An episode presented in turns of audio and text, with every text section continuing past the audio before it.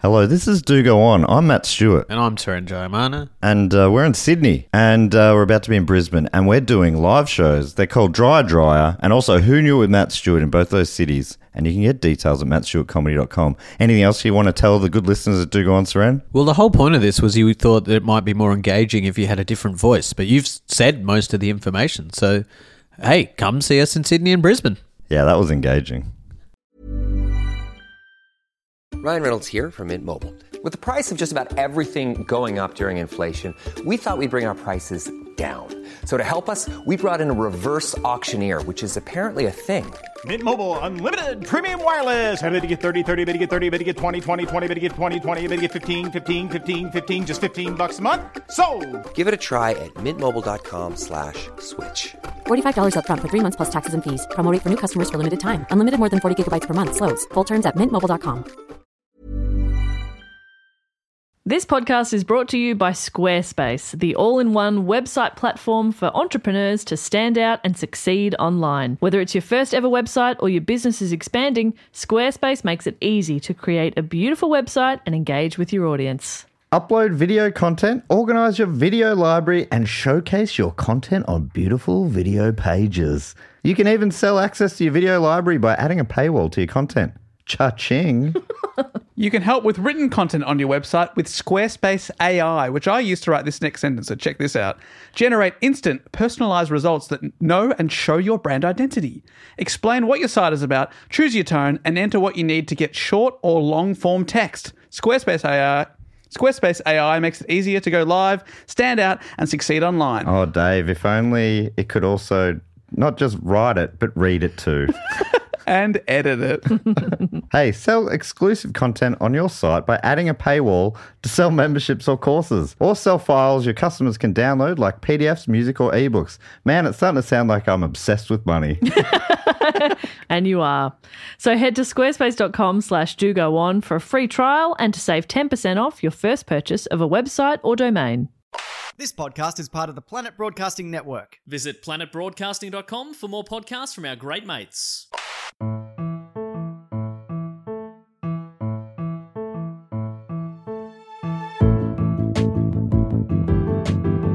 Hello and welcome to another episode of Do Go On. My name is Dave Warnicki, and as always, I'm sitting here with Matt Stewart and Jess Perkins. hey, mates. Hello, friends. It is good to be here with you all. You are my very best friends. Don't. Why'd you laugh at that? I was opening up to you, and you went. "Pfft, That was a laugh of affirmation. That doesn't exist. yeah, it does. Oh. Oh. Okay, you're going to tell me what my truth is? Sorry, Dave. Sorry you had to witness that. Yeah, I'm feeling very uncomfortable. Dave, am I your best friend? yes. Uh, thank you so much for downloading this show where we talk about our friendship for a couple of hours. But before we get to that, let me tell you that we are doing some live streams. Basically, we love getting out and about doing live shows, but at the moment, for one reason or another, Yeah. that is not possible, not in Australia or internationally. Even in Victoria at the moment. So we have decided to once again uh, do some live shows that we are streaming out live. We can buy a ticket, and uh, it's a lot of fun. We've got four of them coming up. The first one is Saturday, July the eighteenth, midday Melbourne time, and then the uh, three weekends after that. So we're doing four of them. You can buy a ticket to all four for the price of three, and you get the the live show. But also, we basically do an hour of the show and then another hour of other stuff. So we're going to do a quiz one week. We'll do a Q&A. We're going to do our 250th episode. And then afterwards, we're Mm. going to have a little party with some special guests and uh, some other party fun times. I love parties. You and I were just talking uh, about our favourite type of parties. Yes. Ooh, w- will this be a slumber party? Because that was your favourite type. Yeah, I reckon a summer. Because you know what I like about a summer party is that for a large percentage of it, you're asleep, and I love to sleep. We will be live streaming our sleep. Yes, you can watch us sleep. No, that's creepy. Don't do that. Yeah, please don't watch us sleep. Don't watch us sleep. You don't want to see Dave sleep. Oh, no. me tell ya. I'm very restless. And your my eyes are favorite awake. party is a political party. Remember to vote, you guys. I don't know what that means. Something I've heard people say. Uh, so if you want to get uh, tickets to that, it's sospresents.com or there is a direct link in the description of this episode. And uh, we hope to see you there. Well, we won't see you, but you'll see us. But we'll know you're there. I'll wave at you. Oh.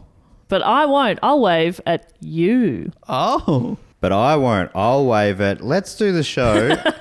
Jess, how does it work again? I forget. Well, look, we've been doing this for four and a bit years, Matt. Hopefully, you remember by now that each week one of us goes away to our little study hole and researches a topic and then brings it back to the other two who politely listen but also interrupt a lot. And this week, Matt Stewart has done all of the studying slash research, and as always, he's going to kick it off with a question. And my question is this week, if you don't mind, let me scroll up to it. Wasn't just finishing writing some extra info.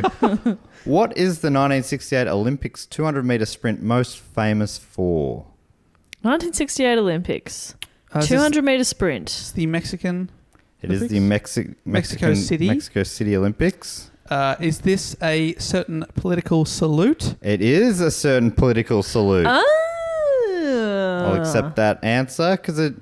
Uh, one of the, the main actors in the salute sort of dismisses it. It's often called a black power salute, and he maintains that it was more of a human rights salute. Ah, fantastic. Um, but yeah, it is still you'll you'll find a lot of articles written about it called a black power salute. But I feel like you got to take his word for it, as um, he was the one who did it. So he's probably the one who knows more than most. But um, well, let me begin this report. Fantastic. Uh, it happened on October the 16th, 1968. The US Olympic athletes Tommy Smith and John Carlos stood with their fists in the air during the medal ceremony for the 200 meter sprint. This gesture would become front page news around the world. It was the 1968 Summer Olympics in Mexico City, and according to Britannica, the 1968 Olympic Games in Mexico City were the most politically charged Olympics since the 1936 Games in Berlin. Okay. I was going to be like, oh, I reckon there was another. So, yep, good to say since then. Yes. Uh, and there was a lot of stuff going on around uh, this Olympics. That I'm going to list a bunch of things here that would all uh, be very worthy of a full hour and a half report in themselves. Um, Smith and Carlos, the two key players we're talking about, they wanted to use their medal wins to highlight the social issues roiling the United States at the time. According to History.com, racial tensions were at a height, and the civil rights movement had given way to the Black Power movement. African Americans like Smith and Carlos were frustrated by what they saw as the passive nature of the civil rights movement. They sought out active forms of protest and advocated for racial pride, black nationalism, and dramatic action rather than incremental change. Uh, 1968 was already a traumatic year for the United States. The country was deeply divided over the Vietnam War and the civil rights movement. Martin Luther King Jr. was assassinated only months before the Olympics, as was Senator Robert F. Kennedy. The King assassination led to the Holy Week uprising, with riots and civil unrest in more than 100 US cities. So, I mean, I've just sort of like breezed over a few of the biggest Yeah. moments of the 20th century. Um, I should say we normally uh, mention who suggested the topic. Absolutely. Uh, so this topic was suggested by Jordan Hayden, Ben, Hannah White, Bernard Thomas, Soph Waldron, and Miguel Acosta. As always, a fantastic collection of names. Yeah, I was going to say it's probably something that's been suggested a few times. So, it's not surprising to hear a few names there because it's um, a pretty, uh, pretty amazing story. Yes. Did did you two know much about it? Um, bits and pieces. Yeah. I yeah, I feel like I knew very little. Um, I know the photo; it's iconic, Yes. Yep. but uh, the the backing story, the race itself, I just didn't really know.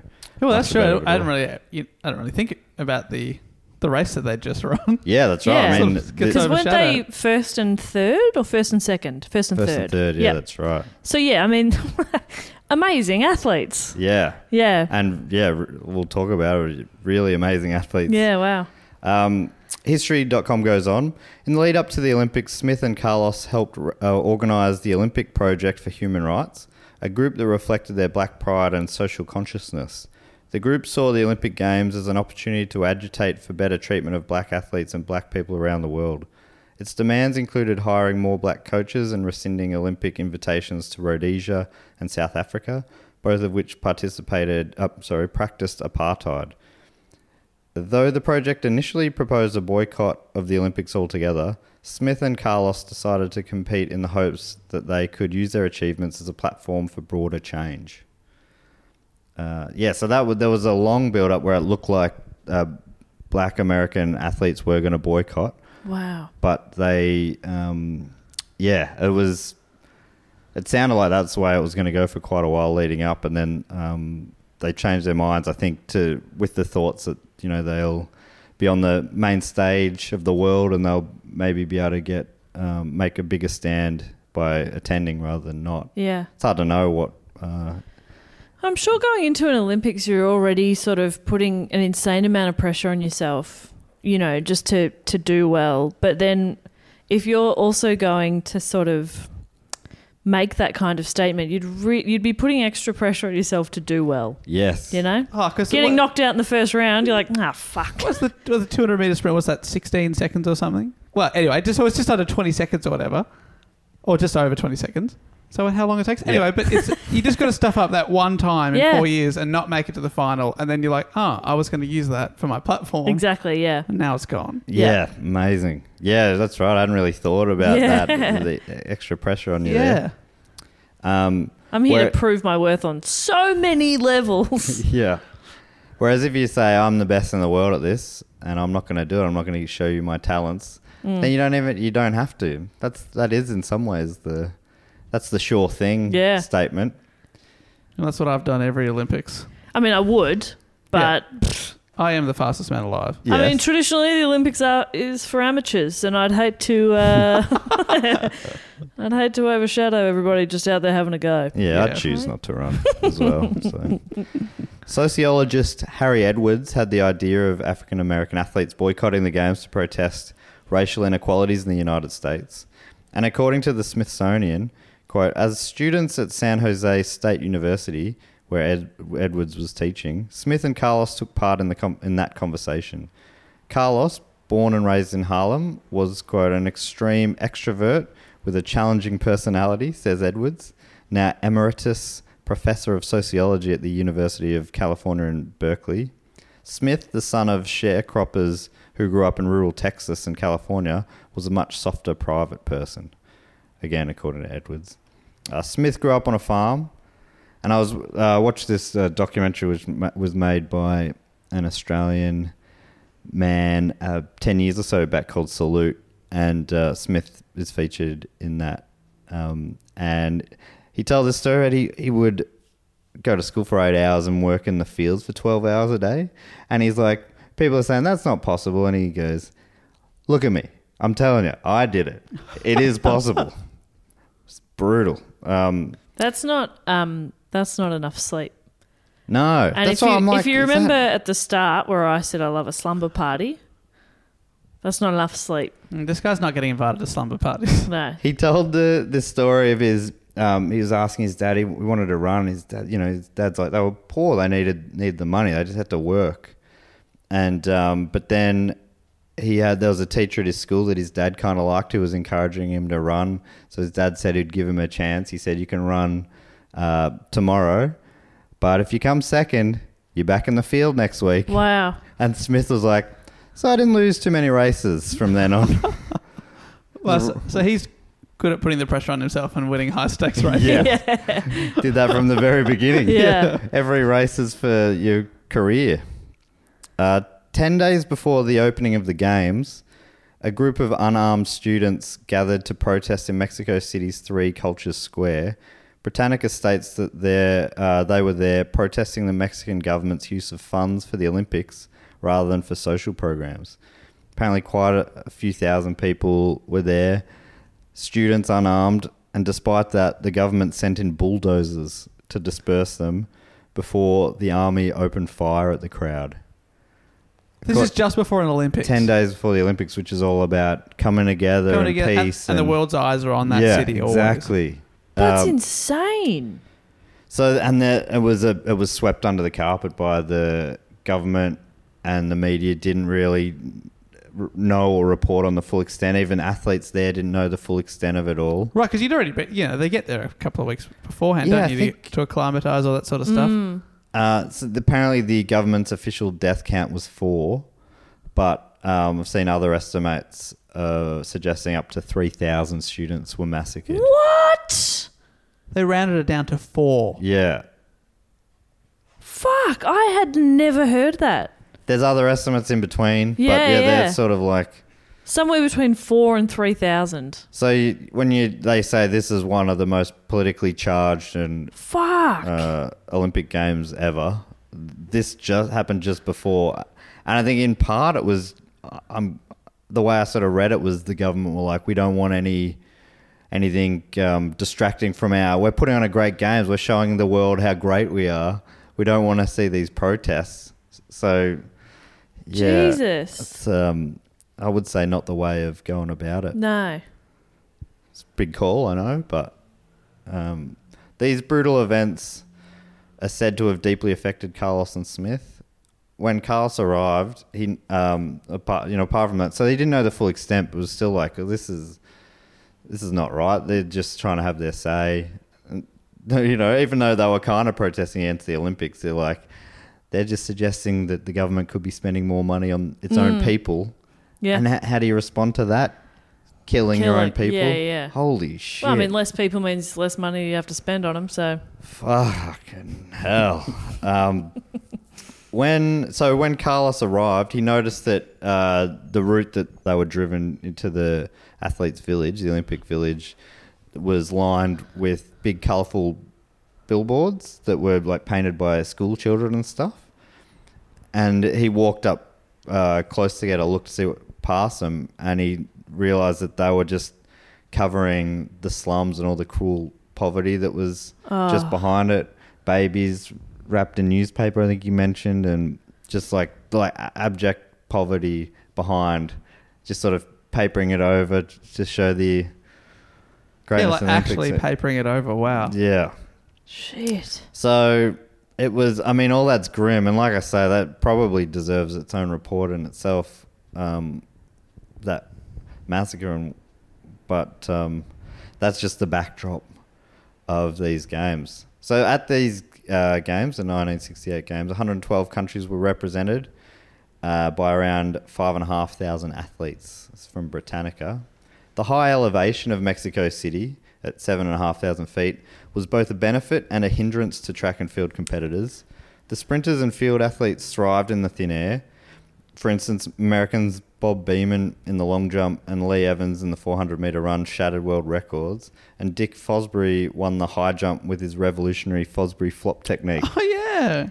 I didn't I didn't realize that was so recent. I, I always pictured that to be like in the 20s or something. I, I, would- I asked in a I was hosting trivia with some friends the other day, and one of my questions was, in which sport would you perform a Fosbury flop? That's so funny.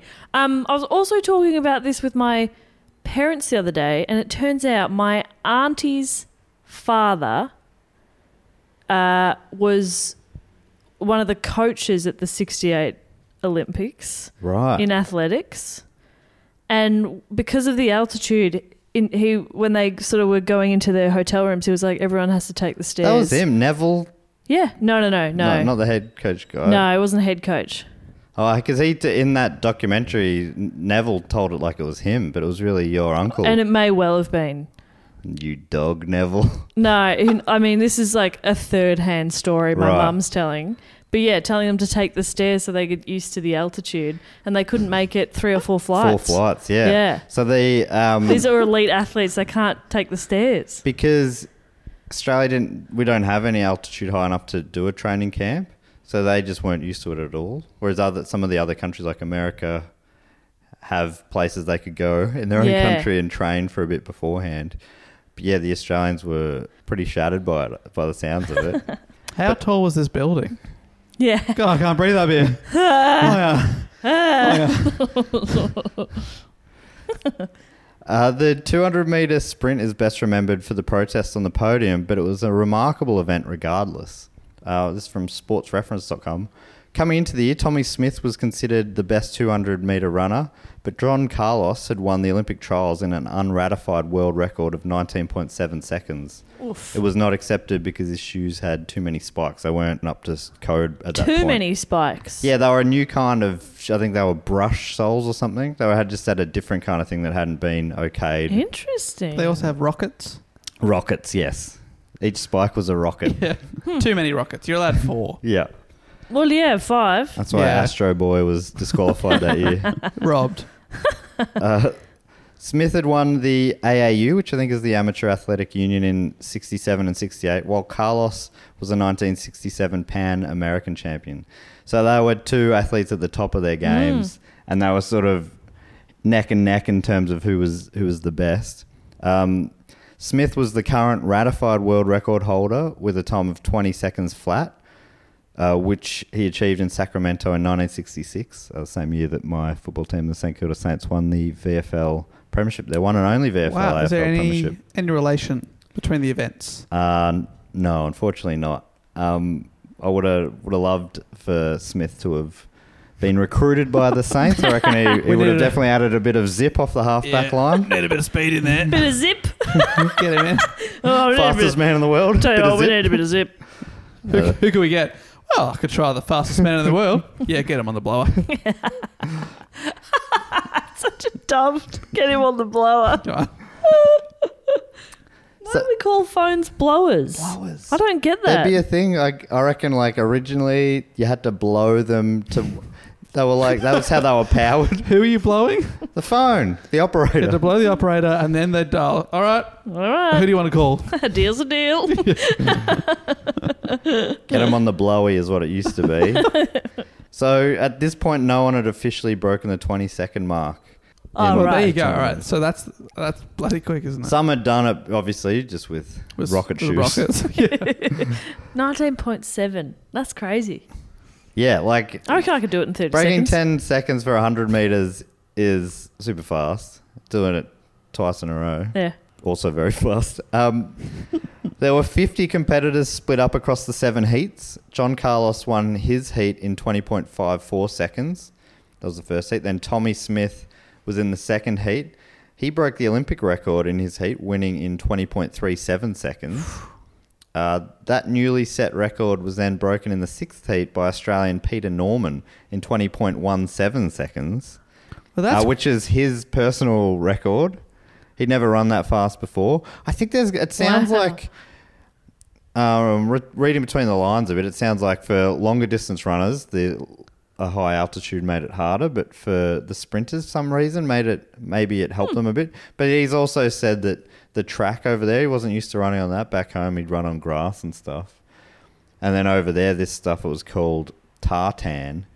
And he's like, every step, it felt like I was getting an extra four inches. It was just, it felt like it was bouncing off It was it. springy. he's on a rocket track. He's like, what, is this a trampoline track or something? This is crazy. It's like when you're at the airport and you're walking really fast on that on the travelator. Yes. You feel like a god. Yeah. but you're just you're just walking normally, but you're just passing normal walkers. Yeah, go on. See you later. this Suckers. is what you See you say. at Bolt the must gate. feel.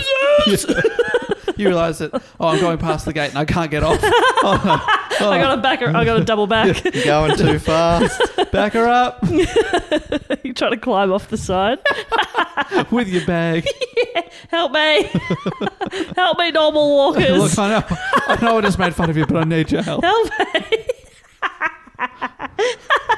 That's funny.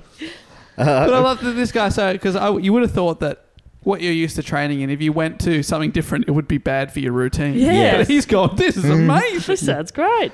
So I think his best before then was about 20.5. So he's knocked a big chunk off. Big chunk. Olympic I mean, record. a big chunk and also no time at all. You know, like in running, yeah, sure, but it's fractions of a second. Yeah, yeah, that's right. But uh, yeah, it's wild. He's, he, no one had run that fast in the Olympics ever before. Wow. Wild. Um, another Australian was also in amongst it. Greg Lewis won Heat 7 in a time of 20.71 seconds. That's the last I'll mention of, of him. But I just thought, just in case Greg Lewis's uh, grandson is a listener, I'd throw him a bone. What about his granddaughter? Nah, not for her. Not for her. or grand. I look. What to be about- honest, I haven't looked up his family What tree. about great great grandchildren? Yeah, yeah, they are all in, yeah, all invited Yep. to get a real thrill. What about his nieces and nephews or Yes. nibblings, I should say? Any of the nibbles, nibblings, very fun. So cute.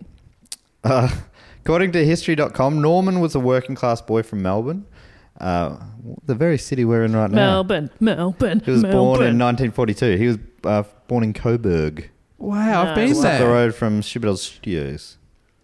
Uh, though he was poor, this is still from history.com. Though he was poor growing up, Norman was an extraordinarily fast runner and learned to race on spikes that his father, a butcher, borrowed due to lack of funds. In 1960, the teenager burst onto the national running scene as a junior, winning his first major title in Victoria.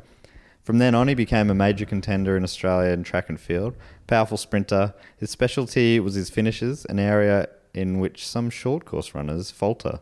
Apparently, his starts were real bad, finishes were real great. he, um, I mean, eh, like Jess said, it's so minimal. I mean, most Yeah. of a 100 or 200 meter sprint, it's all the same thing. yeah, imagine if you fix up your starts, Peter. Yeah, come on. 'Cause He's already, that's where you lose a lot of time. yeah, he's already breaking Olympic records. He um so he was doing a bit of athletics and he got into running a bit by accident. Uh, the relay team was one man short, so they and apparently the story goes that he him and his mate were asked, "Does either of you want to just um, fill in on the relay team?" He was doing high jump at- and shot put at that time, long jump, and uh, he goes, "Yeah, I'll be up for it." And they're like, "The three guys are there. They'll have you in front. And you just have to run to the finish line and win the win the race." But th- they'll be smashing it. But apparently there was a bit of a fumble in the first baton changeover, so he was a, a, while, a little while back, and he just flew home and won the race for him and he was like one of the best on the and whole he'd track. never run before. uh, yeah, which is which would have been a funny thing to realize. I used to do the relay, but they, I never went first or third because I didn't like running around the corner. Oh right, Just the Just straights for straight. me, Yeah. thanks. That's true. So second or fourth is fourth traditionally the fastest person. Is that Yeah. right? That's where your Usain Bolt is, right? Yeah, Right, that's yeah. yeah, bring it Fourth on is your home. fastest. so yeah, that's it's funny that you had that you had the power though to make that demand. So I was- you're obviously a powerful runner. I was as well. fast. Yeah. In the quarterfinals, Smith, Carlos, and Norman all won their heats, moving on to the semifinals. Tommy Smith won his semifinal, again breaking the Olympic record, this time in uh, 20.14 seconds.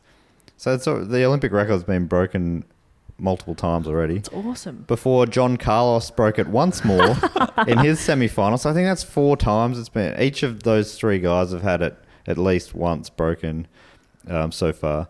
Peter Norman finished in a close second place uh, with a time of 20.22. So 0.1 seconds slower. And is this still in semi semis? So that's semis. Yep. So they've all qualified now for the final, which makes sense because we know that um, they're on the podium at the end. So Hmm. it'd be wild for them to not qualify. Uh, That's how good he is. Unfortunately for Smith, though, he just ran Someone onto, else dropped out. He ran onto the podium. Um, He was there. oh, I've never run an Olympic final before, but all right. I reckon I can give it a try. Uh-huh. I'll give it a go. They're like, the other guys will get you in front. You just have to run to the finish line. oh my God, he's got a medal. Unfortunately for Smith, he pulled an abductor muscle during his semi-final. I've never even heard of that muscle. what's, what's that? Jess, you're the weights person. what is Damn that? it. It's I up, don't know. up high on the leg, I think. yeah, Abductor. I think so. Are they? I don't think I've got one. No, I don't think you do, mate. So he was still able to run in the final, but I mean, obviously that's a bit of a blow for the, who would be the favourite going to the race. I mean- pulling a muscle Your in your leg- leg when you're a runner, and your race is the next day for the final. Oh no. Uh, but he was still able to run in the final. He had to do so though with his thigh wrapped. I'm guessing that's where the abductor is then. Yeah, it's right. It's in, like in your groin. Yeah, All right, That's, that explains it. I don't have one. you don't. Yeah, I don't have a groin. your your body skips from your belly It's kind to of your knees. Yeah, it's sort of a it's groin and, and into your thigh a bit. Oh, it depends. Yeah, yeah. yeah. That feels like a Or- pretty important running muscle, though, does it?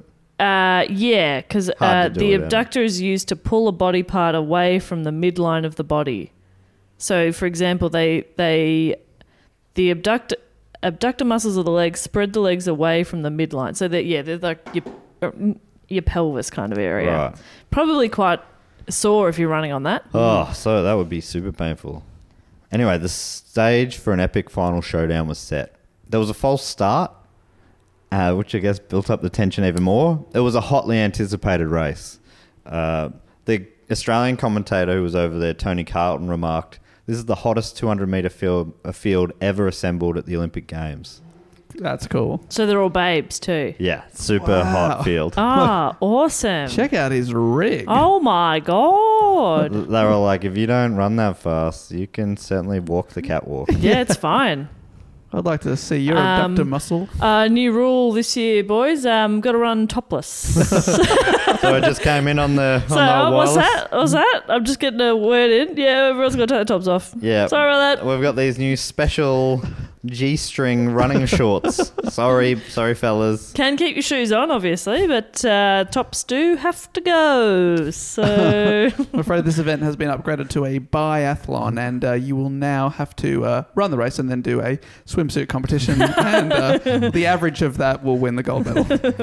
We'll get you, just get you in these white T-shirts. uh, oh, sorry. Oh, oh, oh, th- this hose has gone crazy. I can't turn it off. Ooh, ooh. Uh, so the race had to restart after a false start. The second start, everyone got away clean. Carlos was leading the field around the bend by a solid meter and a half. He was flying. He got out of the blocks great. And, um, but then the last 50 meters, Smith accelerated, as, as did Norman. And Smith flew out to a two and a half meter lead Whoa. even on, on one and a half legs. And even though he slowed down and raised his arms to celebrate the win as he crossed the line, he still finished in a new world record time of 19.83 seconds. Oh wow. World record with a dodgy abductor muscle. And Told you, celebrating too and he- early. yeah, you see at the end, he like he'll he sort of he slows over the last few paces, so he could have smashed it by even further. Uh, Norman flew home to finish second in 20.06. he flew back to Australia he flew home. to celebrate. to celebrate. But he forgot to go past Mid the race, he finish forgot to line. get past the fili- finish line and was disqualified. so he comes second. And he just pipped Carlos, who finished in 20.1 seconds. Uh, you can see at the end, Carlos sort of looks to his left and he sees Smith passing and Mrs. Norman coming down the other side. Uh, amazingly, the first four runners, including fourth placed Edwin Roberts from Trinidad and Tobago, who finished in a time of 20.34 seconds, all had beated the, Oli- beaten the Olympic record Smith had set in his first heat the day before. Whoa. So it was just Whoa. like it was just a hot race, super fast. Everyone was babing, no tops. Oh, wow. Oh god, the dream. I'd commentate that Olympics, let me tell you. So that so the race in itself, which you just never hear about, was um, amazing in itself. Mm. World record, like beating quite a uh, like those markers, like the twenty second marker. Oh, yeah, no beating one's ever gotten under that. Yeah. it's um, it's yeah, it's it's pretty amazing that that's never talked about at the same time. Uh, Hey, I'm Ryan Reynolds. At Mint Mobile, we like to do the opposite of what Big Wireless does. They charge you a lot, we charge you a little. So naturally, when they announced they'd be raising their prices due to inflation, we decided to deflate our prices due to not hating you. That's right. We're cutting the price of Mint Unlimited from $30 a month to just $15 a month. Give it a try at mintmobile.com slash switch. $45 upfront for three months plus taxes and fees. Promo rate for new customers for limited time. Unlimited more than 40 gigabytes per month. Slows. Full terms at mintmobile.com. This podcast is brought to you by Squarespace, the all in one website platform for entrepreneurs to stand out and succeed online. Whether it's your first ever website or your business is expanding, Squarespace makes it easy to create a beautiful website and engage with your audience. Upload video content, organize your video library, and showcase your content on beautiful video pages. You can even sell access to your video library by adding a paywall to your content. Cha-ching. You can help with written content on your website with Squarespace AI, which I use to write this next sentence, so check this out. Generate instant, personalized results that know and show your brand identity.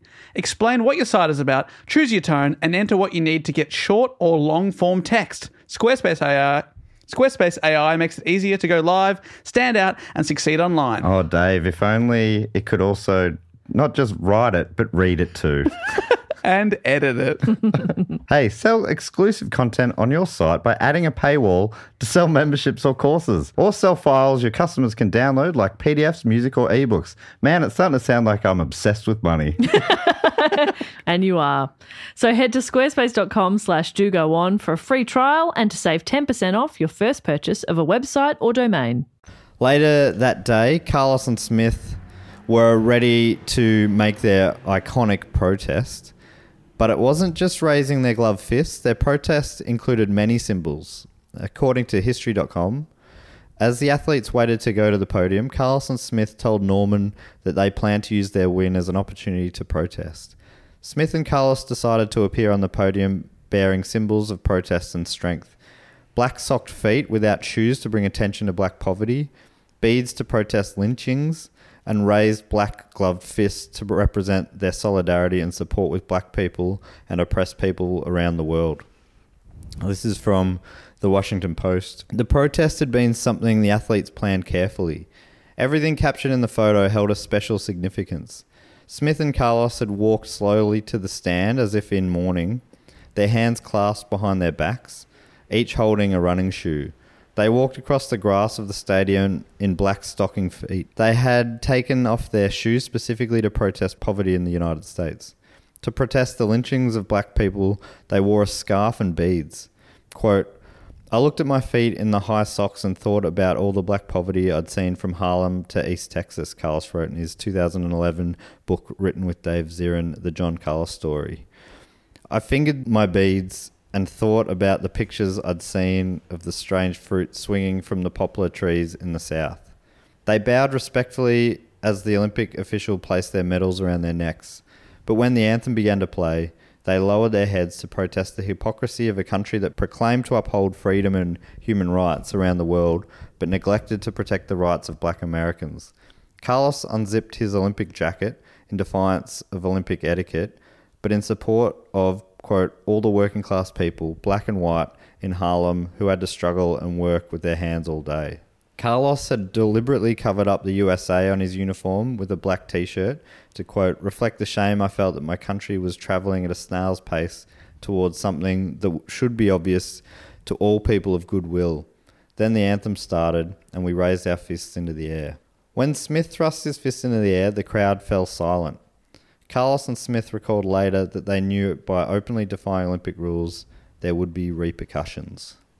So I, that's an. I mean, I know the photo. I knew the the fist and the gloves, but I knew nothing of all. Like No. that was so. They've really thought about Yeah, everything. Yeah, every little element. So they were wearing the black socks through the whole meet as well. Yep. Um, and yeah, but it's just like so symbolic, every little element of it. And because of the backlash that we're going to talk about soon, they never really got to explain a lot of that stuff at the time.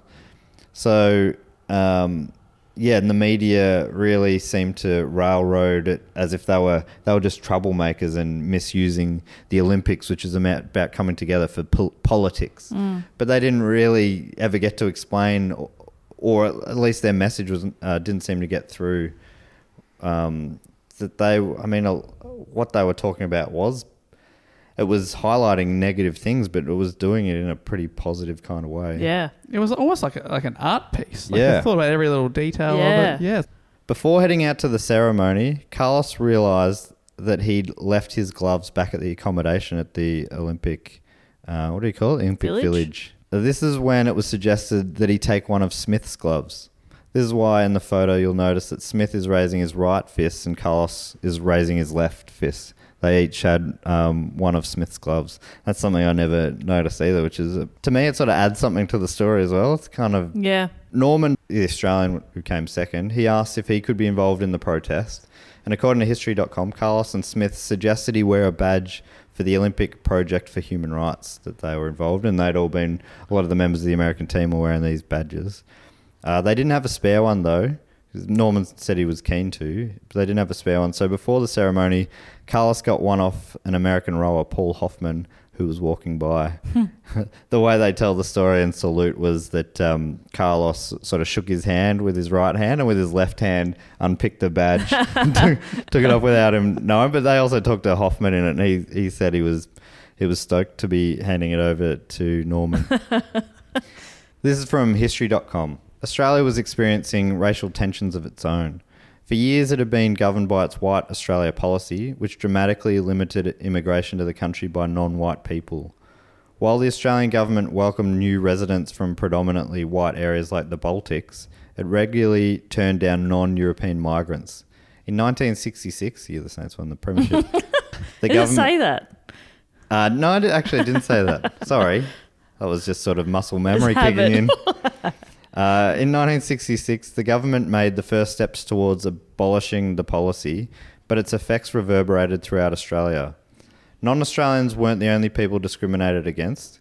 Aboriginal Australians, too, were historically oppressed in the country, which forced Aboriginal children into boarding schools while removing others from their families and placing them with white households, um, is the- you know, which is now known as the stolen generations. Norman supported his fellow Olympians' protest in part because of the intolerance he had witnessed in Australia. Australia was not a crucible of tolerance, notes Steve Geo- Georgiakis, a sports study specialist from Australia. Norman, a teacher and guided by his Salvation Army faith, took part in the Black Power salute because of his opposition to racism and the white Australian policy.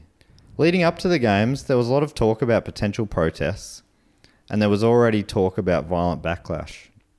According to the Salute documentary about Peter Norman's involvement in the protest, the three men feared for their lives as they walked out to the podium. Death threats had been flying for weeks, and it was rumored that gunmen might be in the crowd ready to cut down anyone who despoiled the games with an anti racist protest. That wild. So that was something going through their heads, even just walking out there like they might be I was just thinking before that like it takes a lot of guts to to make that kind of statement on such a public platform, but yeah, adding that there had been death threats and and already violence and anger, that is fuck, that is crazy. Imagine being in the crowd and seeing that, being like, "This just isn't the Olympics. I know I'll make this right. I'll shoot one of them." Yeah. Like, Yeah. what? It's all about the games are about humanity. Then I'll be the hero. yeah, celebrating make humanity is the Any whole sense. As Smith and Carlos stood with their heads bowed and their fists raised, the American national anthem played, but the stadium fell quiet.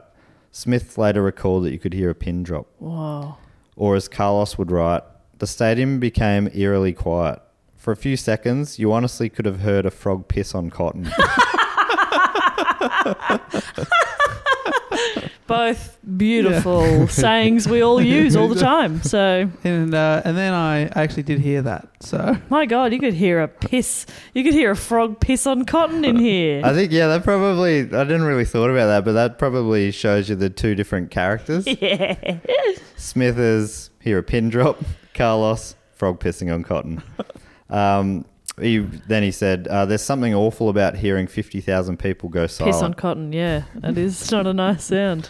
oh, yeah, that would be so unnerving. 50,000 people go quiet. That is he terrifying. said it was like being in the eye of a hurricane. Oh, So Norman's standing at the front. They're all facing in a single file, to, looking towards the American flag. So Norman, he knew what they were going to do, Mm-hmm. and he said, even without seeing him, he knew they were doing it because of the way the crowd reacted in that way. Right, and you know how often these days, because uh, you know I've only ever watched modern Olympics, like s- in my lifetime, of course. Often there's so many events going on at the same time that they may have like a like a Yeah. ceremony going on by the long jump. Might and he said it's one of the it was one of the hotly talked about events. Yeah. and the hot content. Mm, Yeah, Yeah. for s- Yeah. everyone stopped. Oof, what's going on over there? Don't, never mind the Fosby flop. There's something in that. Yeah, no Fosby flops here. Looking at that, I'm Fosby rock hard. but I just want to point out those athletes, not their value, Not their value. not their value, but they were absolutely hot. A great habit to get into. it's not your value, but you're gorgeous. Uh, so the 50,000 people totally silent for a Amazing. moment. wow. But then, according to history.com, the stadium burst into racist sneers and angry insults. No. Um, yeah. But the stadium is made up of people from all over the world. yeah, right? so I, I, I imagine that it wouldn't have been 50,000 people. I imagine it would have been, sounds like um, it was enough to cut through. Fuck. That's awful. In the press conference after the event, Smith stated that when he wins, he's just an American. But if he does something bad, then his race is brought into it. Uh, we are black and we're proud of being black, he said. Black America will understand what we did tonight. According to a BBC report at the time, within a couple of hours, the actions of the two Americans were being condemned by the International Olympic Committee. A spokesperson for the organisation said it was a deliberate and violent breach of the fundamental principles of the Olympic spirit. It is widely expected the two will be expelled from the Olympic Village and sent back to the US. I don't. It, to me, it just doesn't. It, I don't. I don't. I mean, it's a different time, but I think even now they're not athletes aren't allowed to make such statements. But to me, it just. I, yeah. I, Uh, yeah, I mean, the Olympics is always it's always p- political because people don't go to certain coun- countries, don't go to other countries because they got issues Yeah. with that with other countries. They got beef. Yeah, they they've got beef. You know, governments bid for it and fund them, and it's all very it's political. very political. Yeah, Uh, a like lot of it- manoeuvring behind the scenes. feels yeah. like one of the most political things there is. But uh, often when you hear people say, "We don't like you getting political at sport," it happens in the AFL a lot. People, what I think they mean is, "We don't like you getting political with things I disagree with." It's Right. fun. Well, Yeah, it's quite, be quite frustrating. In the AFL, you hear people like the AFL often back some sort of a positive, what seemingly to me positive cause, and there'll be always people on, online, footy fans supposedly saying, "Just can't we just play stick to f- footy? Try winning the game. Stop getting distracted." But they never they don't talk about that in you know of like f- uh, there's a Saints game the Maddies match where they're p- raising funds for medical research. But if if it's to raise Yeah. um, uh, the Saints also play a pride game which is about respecting everybody. That one's political. Yeah. You know what? yeah. what if it's just play footy, why aren't you saying that for all? You're not saying that during the last post before the Anzac yeah, that's Day like game. there's an Yeah, Anzac yeah. Day game every year. Let's not make this political. So it's it's a bit frustrating, and it just it seems like that's a just a long term thing. But that's just my cuck opinion.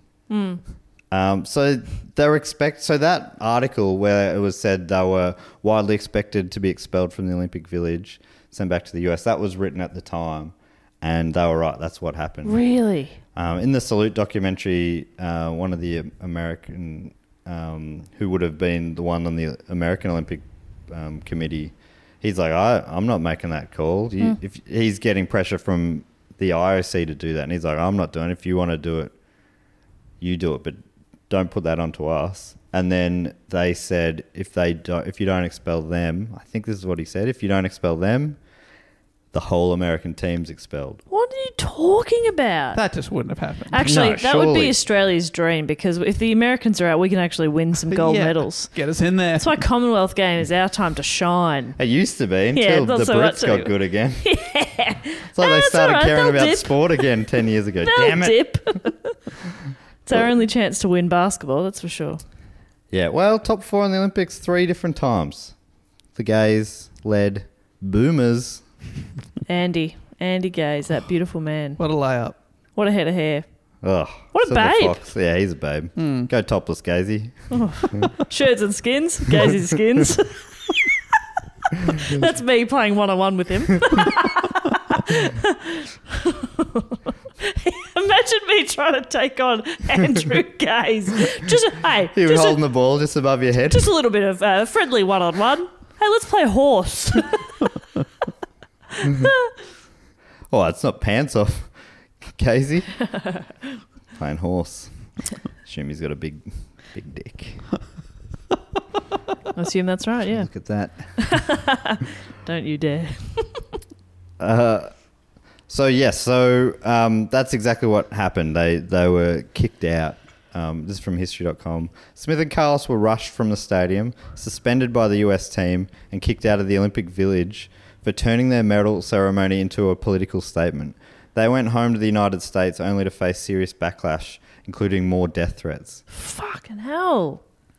Um, So to the like, you know, you work so hard for so long and then you win gold and bronze at the Olympics. You don't even get a second to appreciate that. And I know that's not that's not the most important thing to them in everything that's happening. But at the same time, it's just like you've just done something truly remarkable, and you don't even get a second to to celebrate that. Yes. That's mental. Yeah, I mean, and and I've, s- I've seen a few people say this, um, and, and possibly in the documentary as well. It's like they they won. They deserve the right to celebrate that however they like. Yeah. they've got their they've got a minute on the podium. Why can't like why can't they quietly do a protest trying to bring attention to what they see as Yeah. injustice? It just feels They weren't being violent. They weren't being, you know, aggressive at all. You're Yeah. right. They just lifted their hands up. You should be allowed to do whatever you want in that minute. Like if you want to do a magic trick or something out there, that, close up magic. Yeah, that's yeah. you. The cameraman, bring him in. Bring him in, You got bring a him in. deck of cards. make the gold medal disappear. I'd dack everyone.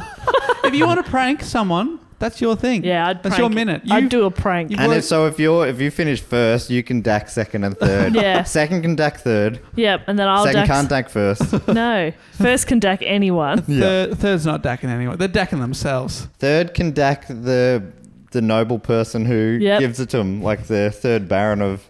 Yeah. This one was a viscount or something. They could have dacked him. And then there's always somebody else that follows that person with a little plate that holds the medal and maybe some flowers. They're dacked. Yeah, they're dacked. You better believe they're dacked. Dacked ya. And they're- I'm number one, dacked ya. but they're all aware that they'll probably get dacked because that's what becomes popular. You can do anything, and then all of a sudden, the new tradition is everyone's being dacked. So all the dignitaries are always wearing some really strongly waistbanded Yeah, they boxer shorts. They've put their, their belt very tight that day. Yeah. But I'm I, my aim is as many people in one minute as I can, so I'm off the podium. Dack, dack, I'm running as fast as I can, just dacking everyone inside, and they can't resist. like one of those world record attempts that you see on those TV shows, like how many um, watermelons can you headbutt in a row, and they line them all up, and you're just dacking down the line. It's amazing. Uh, Jessica Perkins has now broken an Olympic record for the most dacks in one minute. She's done it, ladies and gentlemen. She's done it. But then they realise that you've got too many spikes on your shoes, Yeah. and it is Oh, unratified. it's a rocket dacking.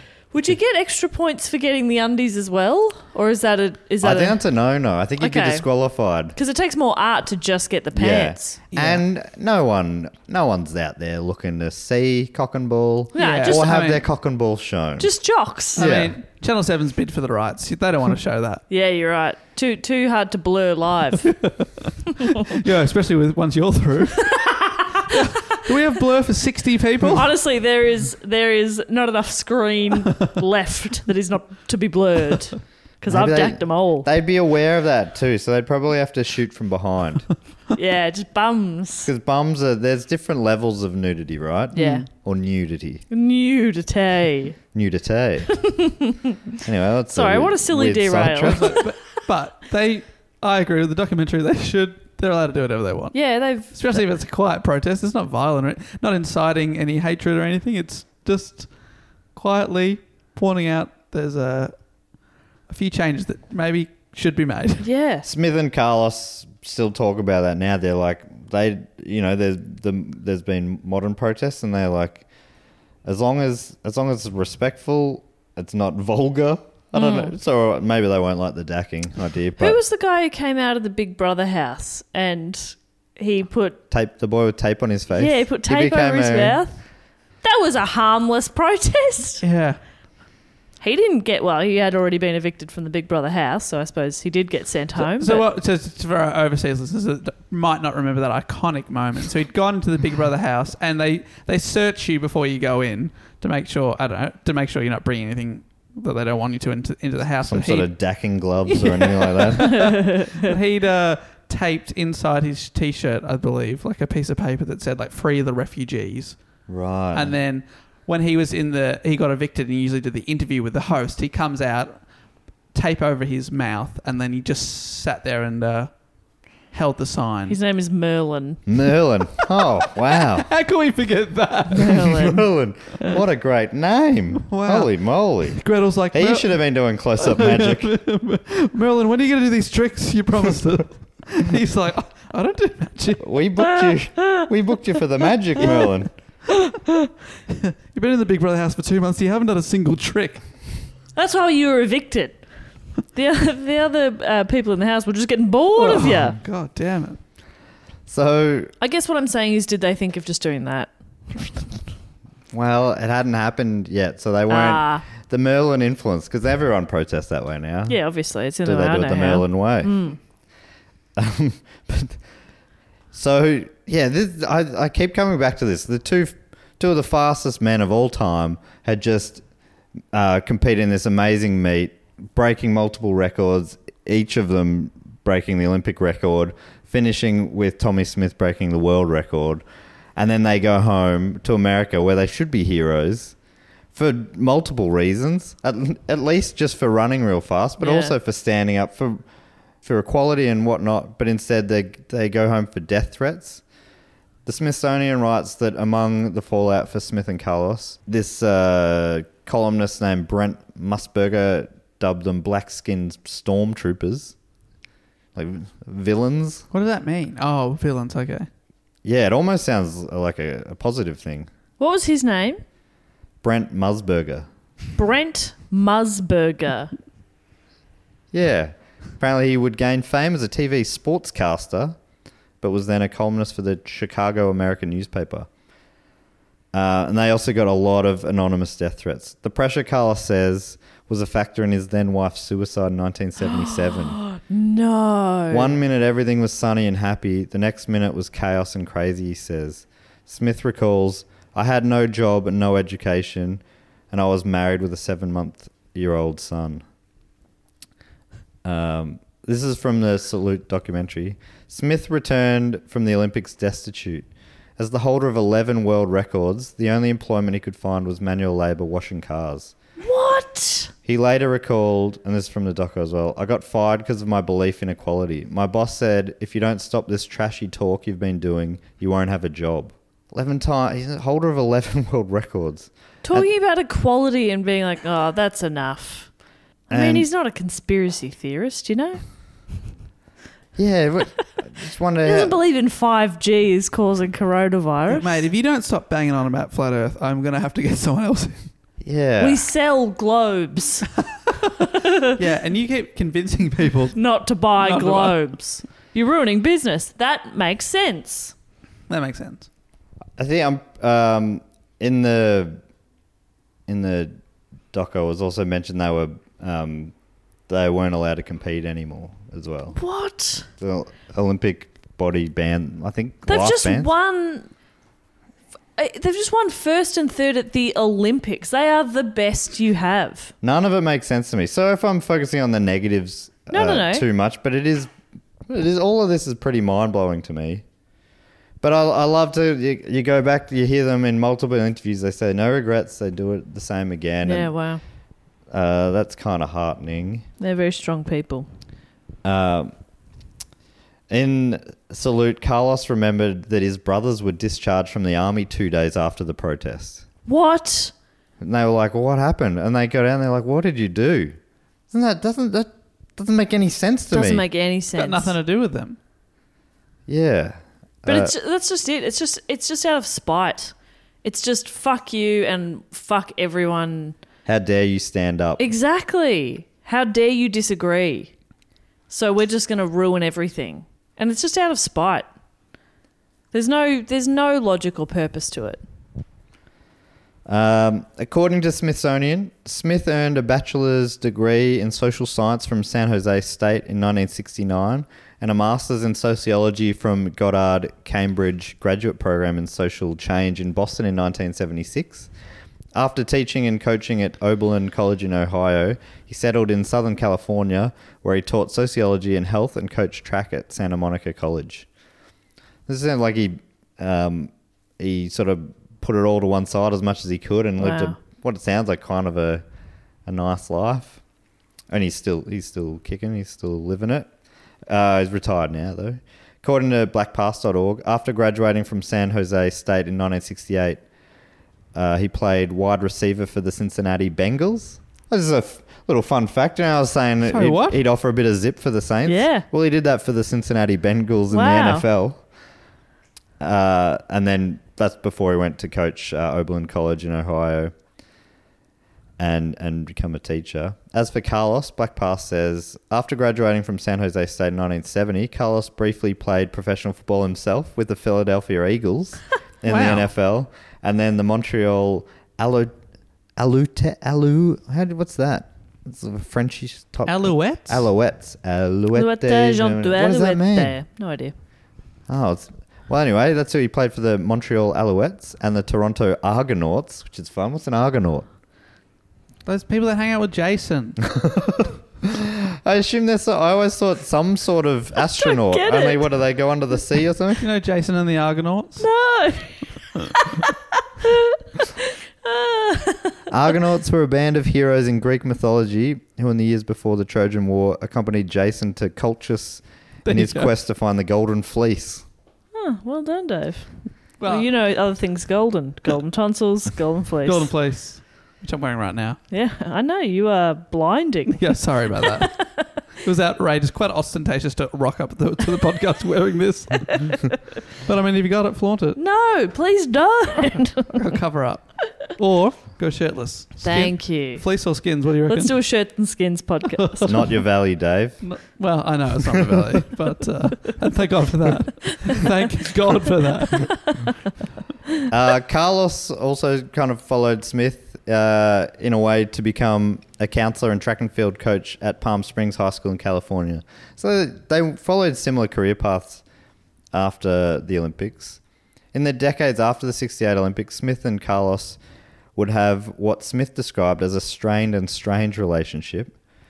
According to the Smithsonian, Carlos says uh, he actually let Smith pass him in 1968 because, quote, Tommy Smith wouldn't have never put his fist in the sky had I won the race. Smith, who won the race in a world record 19.83 seconds, dismisses that claim as nonsense. And I, yeah, I, well, who knows? But I feel like if I was going to have a guess, I'm with Tommy Smith on this one. Yeah. Just watching the race, it didn't, yeah, anyway.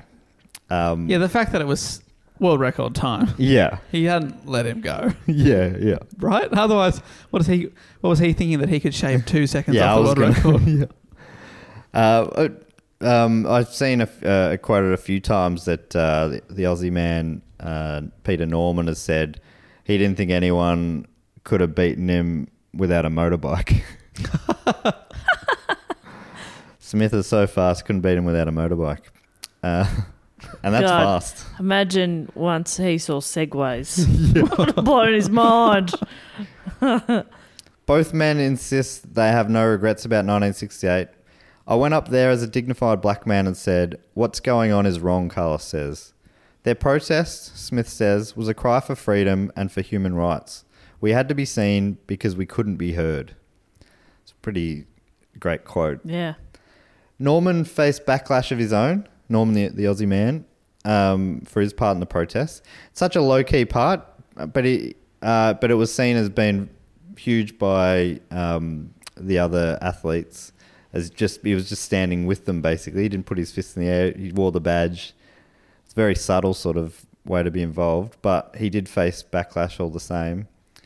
He was keen to compete at the 1972 Munich Olympics, but according to Norman, despite qualifying multiple times for the 100 and 200 metre sprints, the Australian Olympic Committee decided not to send him uh, on some sort of technicality. I think they said he was injured at a certain time, and instead they sent no sprinter, sprinters. What? As if they'd sent any, they'd have to send him. This is according to Norman. Yeah. Uh, at that point, he says he was ranked number five in the world, so probably could have got a could have got a Could run. have done pretty well again. Which is seems like an odd decision for the Australian Olympic Committee to make. He quit athletics that day, the day he found that out, Shit. and took up amateur footy in the in the uh, Victorian Amateur League. Um, so yeah, I didn't even connect that. So they all, need all their three own of them zippy. went on to footy afterwards. I mean, the VAFA and the NFL slightly different standards, but still. It makes sense though. If you spent so much time training and that's such a huge part of your life, how do you just stop? You know, you may as well funnel that into something else. Yeah. Unless you want to stop, then stop. Yeah, that's fine too. You do you. Yeah, but if you've done it every day, Yeah, you're exactly. right. It's like just- swimmers. Like they train insane hours and then once you retire and you retire young, it's like your your so used to exercising so much that if you just stop, it's going to be such a shock to the system. Right. Yeah, often they put on weight and things, don't they? Because it's like you, usually you're burning through thousands and thousands of Absolutely. kilojoules, and now you're not getting up at three a.m. to go Yeah, for a and swim. Mm. and swimming for three hours, and then going to school, and then going and swimming for another three Yeah, hours. You it's- know, it's their training is insane. it's a big change. Uh, this is still on Norman uh, from history.com. Uh, all good things must come to an end. Uh, he died without being acknowledged for his contributions to the sport. Though he kept his silver medal, he was regularly excluded from events related to the sport. Even when the Olympics came to Sydney in 2000, he was not recognised. Uh, That's awful. And so at at that point and still now, that his time in that race is still the Australian record. And he wasn't acknowledged. No. Till 1968. There were It's the people Australian involved with it record. like, wait, wasn't he? Sure he was. And others, but it seems like it's it's it's got to be on purpose, right? It's Yeah. either a big oversight or people in the committee 32 years later were holding a grudge about him standing there wearing a badge Yeah. for equality. It's such a weird thing for people to be upset about. Yeah. You want everyone to be treated equally. Yeah. Well, you're a you're a monster. you, will never run in this Yeah. town again. What are you talking about? Uh, But I haven't written about this, but I did hear about the. Um, he's very well respected, or at least he was in the American athletics world. And even though he wasn't even invited officially to the Aus- Australian Olympics by the organisers, an American did invite him. He bought him flights. He let him. He gave him his hotel room to stay in. He said, "Hey, I- I've got you're coming as a guest of honor to the Michael Johnson's birthday party tonight." And he was like the world star in the 200 meters that time. Michael Johnson met him, and he's like, "Ah, I'm a big fan." Oh, all, all whoa. the team members seemed to know who he was, and he's like, "I didn't think anyone knew much about me." Um, but he found that he'd, he'd made a real big impact in the American athletics world. Hmm. And they really, um, I think, made him feel pretty good at uh, during the 2000 Olympics when the Australian um, Olympic Committee did not. I'm glad he got to have some involvement. Yeah. Yeah. He was uh, at the 1956 Olympics as a boy because he was from Melbourne. That's the hometown Olympics. Apparently, he got in um, by he rocked up. He didn't have a ticket, and he saw a guy loading up a like he had a pie van, and he goes, I'm listening. and he said, "Oh, can I give you any help or anything?" And the pie man was like, "I don't see what you're doing." He goes, "You can have one of these pie trays, sell pies, go in. If you sell any, bring me the money back and give me the just chuck the pie tray back in the van before you go. But yeah, you go and have fun, sort Oh, of thing." that's so I went in cool. and he and he did that for a couple of days in a row. he stole 26 pies. Ah, Every day. Didn't sell one. He'd just go in and put the pie tray straight down. That's a great story. When Norman died in 2006, Carlos and Smith, who had kept in touch with Norman for years, were pallbearers at his funeral. That's beautiful. Yeah, so they flew. I think Norman's nephew. Yeah, flew flew, him them out. down, and they spoke really kindly there as well. I think they be, they remain. I don't know, were super close friends because of distance, but they Stay in they contact. stayed in contact and remained uh, friendly. Um, you could hear that they all had a lot of respect for each other. Um, it took until 2012 for the Australian government to apologise for the treatment Norman received in his home country, but e this is still from uh, history.com. But even though it cost him his career and much of his happiness, Norman would have done it over again. I won a silver medal, he told the New York Times in 2000. But really, I ended up running the fastest race of my life to become part of something that transcended the games. According to the conversation, another website, there are two statues commemorating the salute in America.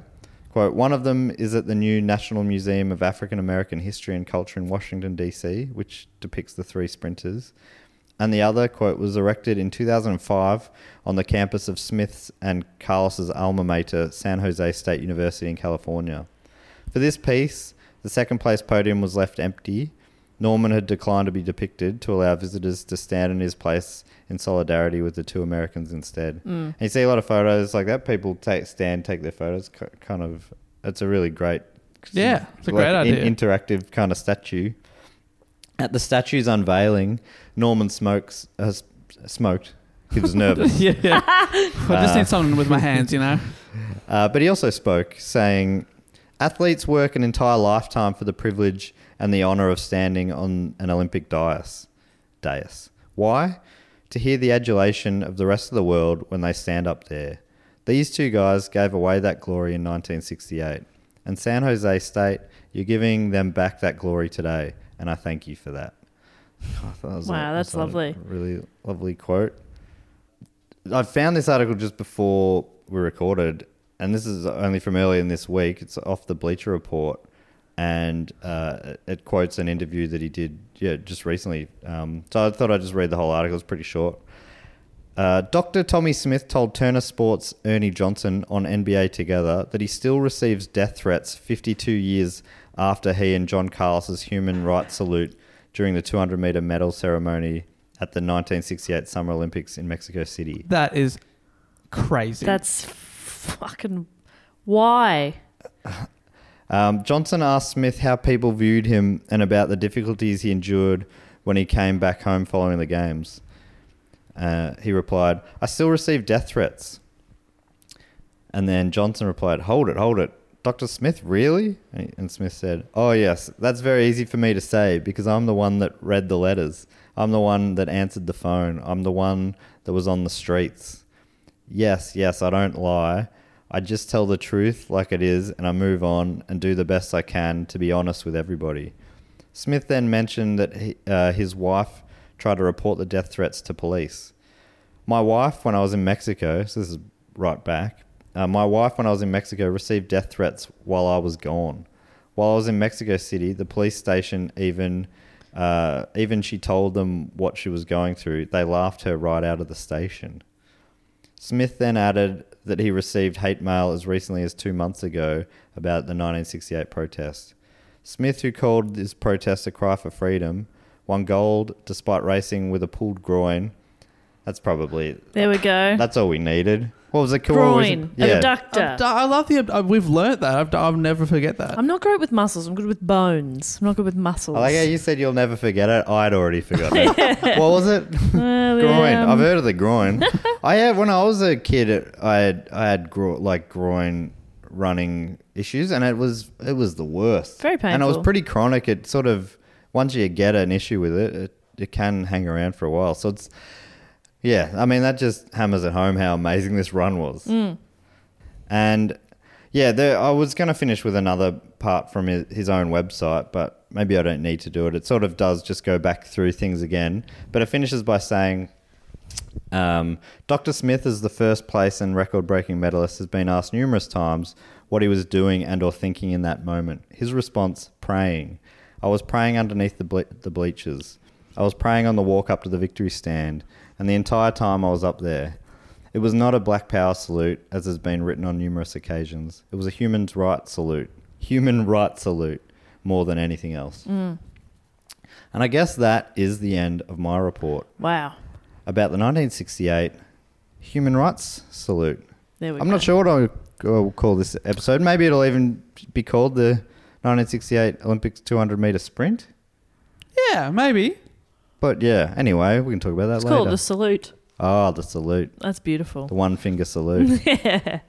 I mean, a lot of Aussies uh, might have heard that story. Australians have a real inferiority complex as well. So any way that we can tie ourselves to anything interesting, by God, we'll do it. yeah, Um, So I've heard, I've heard that story only from the context of Peter Norman and how he was involved, and people will really hold on to the fact that oh, he actually was the one who suggested they wear one glove each. So in a way, um, he's the hero there, and and you know it, it, there were consequences for him, and he was an amazing person himself. Um, but I knew very little about the two men actively involved. yeah, and I and that was that came up a lot in a lot of the articles because I think Peter Norman until ten or so years ago when his nephew put out the documentary, that was when um, he started getting his recognition. But I think it's almost overcorrected. It's like, are Mm. Yes. we missing the point if we're focusing on the white guy in this story? Absolutely, yeah, yeah. We're going. Isn't this white man wonderful? And it's like, no, no. Let's. y- Yes, sure, but that's not what it was all about. And Peter Norman wouldn't have wanted us to No. consider him the real hero of this story. He interviews so well in this. I, I, and th- that documentary, I mean, probably for obvious reasons, it focuses on him. It was Mm. made by his nephew, uh, and it is really good. But um, yeah, it's. I think it, it, it's. Uh, he speaks so well, and I yeah, I would assume that he would not enjoy it um, ending up that way. 'Cause Yeah. he like I mean he like he did with the statue. He's I like was thinking that, Oh, yeah. chose to not even be represented in it um, if he had the choice. He's but- saying thanks for doing this for them. It's not about him Yeah. even then. So I, yeah, I d- I, did have that thought as I was uh, reading. I'm like, I, that- I, there was pl- plenty more of his story that I could tell, Yeah. but also plenty more of, of the other two. But Their in, story. yeah, interesting to look at you know the race and the the the Olympics as a whole. I didn't know. I was almost embarrassed at the start that I didn't know about the massacre and, and things like that. It was a long time before I was alive. Yeah, and it was covered up for apparently quite a long Yeah. time until the, the full weight of it really came out. That's so, wild. yeah, Great it's- story. It's the kind of thing. That's the kind of report that hopefully Dave will do one day, and we can really learn all about it. Hint, hint. But no, a great story, and yeah, I didn't know as much about um, about those two guys, so it was nice to hear a bit about them too. Yes, and that and just the fact that it's never really comes up that he was the fa- he, a world Yeah. beating world record holder. He uh Tommy Smith, he just seems like a real real nice guy as well. He talks. Love a and- grown man that still goes by Tommy too. Yeah. With an IE know? too. To- oh, Yeah, I like okay, bit different. That's Ju- fun. John Carlson is great too. I re- yeah, I I enjoy them all. It'd be better if he was Johnny Carlos, obviously, but um, Johnny Car- and uh, Petey Petey Norman. Petey Norman. wild. Like you just think because we we just don't Australia as a country we don't have sprinters. so that's why that's the that's, that is one I of the mean, come wildest on. things. So he- Shervington. I was gonna say Shervs. who made who we never made a final, did he in the Olympics? We've got some hurdlers, Surely Sherv's yeah, but made some a final. decent good hurdlers. hurdlers. Jana Pittman, Sally Pearson. Yeah, Yeah, Sally that's true. Pitt, she's like the best. yeah, she's very good, but. um I think yeah, that's why it's so wild that he wasn't invented the 2000 Olympics. Australia's Wasn't greatest ever sprinter, invented. invented or invited. Yeah, exactly. He still holds the record decades later, and you Yeah. Uh, don't you don't honor him. I should double check that. but that's what they said. Well, that, I mean, that documentary was 10 years old. So that was 10 years ago. But I mean, who's. Name an Australian sprinter in the last 10 years. Um, I don't keep my eyes on the athletics as much as maybe I should. I love the Aths. Yeah, did you, you got into it a bit growing up? Probably because I I I liked doing it myself, Right. so I did watch a lot of athletics. Um, yeah, but no, not not so much of late. What are my favorite favorite events to watch at the Olympics? Swimming, um, gymnastics. Oh, yeah. I look away when they land, but apart from that, love gymnastics. If uh, anything that Roy and HG are commentating. I'm in. Nah, great report, Manny. Thank yeah, you it for is sharing. still held by Peter Norman. That's wild. Amazing. Sorry, Sherv's. 1968. Sherps. What's that, 52 years ago? That's fucking mental. Was he quite old when he died? Do you remember? No, it was quite young actually. Was he? It was 64, I Oh think. no! Yeah, 64. So he was a, quite a young man at the Olympics too. Then yeah. Yep. So he was born in 42. So he's well, you know, that's probably standard running age. I reckon that's what maybe the peak of Olympic fashion as well. The 68 they'd be little tracksuits. shorts. Are they oh, So good. tracksuits? Yeah. Yeah. I'd- I was right thinking into the it. running shorts. Ma- So Matt's just showing us the iconic photo. I think one of the reasons I, I didn't know about the, the socks is that they are covered up by officials Oh, in that angle. angle, Yeah, yeah, I've there never are other noticed angles that. of it. I mean, there's also the the man who took the photo. There's a, I could have talked a bit about him. He he didn't even think it was a big deal as he took it. He there's quite a few people got the shots, but he got the best ones, fully showing um, uh, everything. It's the most iconic Mm. one, the one that you've probably seen. And he yeah he didn't think of it as a big deal apparently. He didn't seem to notice the crowd was reacting in any particular way. Well, it didn't seem quiet to him because it was just like to his camera and the other 50 photographers around him. It was very loud. Uh, yeah, there there is Wow. heaps of stuff to read and watch on this. If you want to get more to the story, as always, there'll be links in the show notes. There are multiple documentaries. The one I watched was the one that a, a few of uh, our listeners who suggested the topic that was, I think, their way into the story, and that's why they suggested that I watch that one. Um, but there's other ones that I'm keen to watch, some American ones as well. Uh, and maybe if you're interested, you could do the same.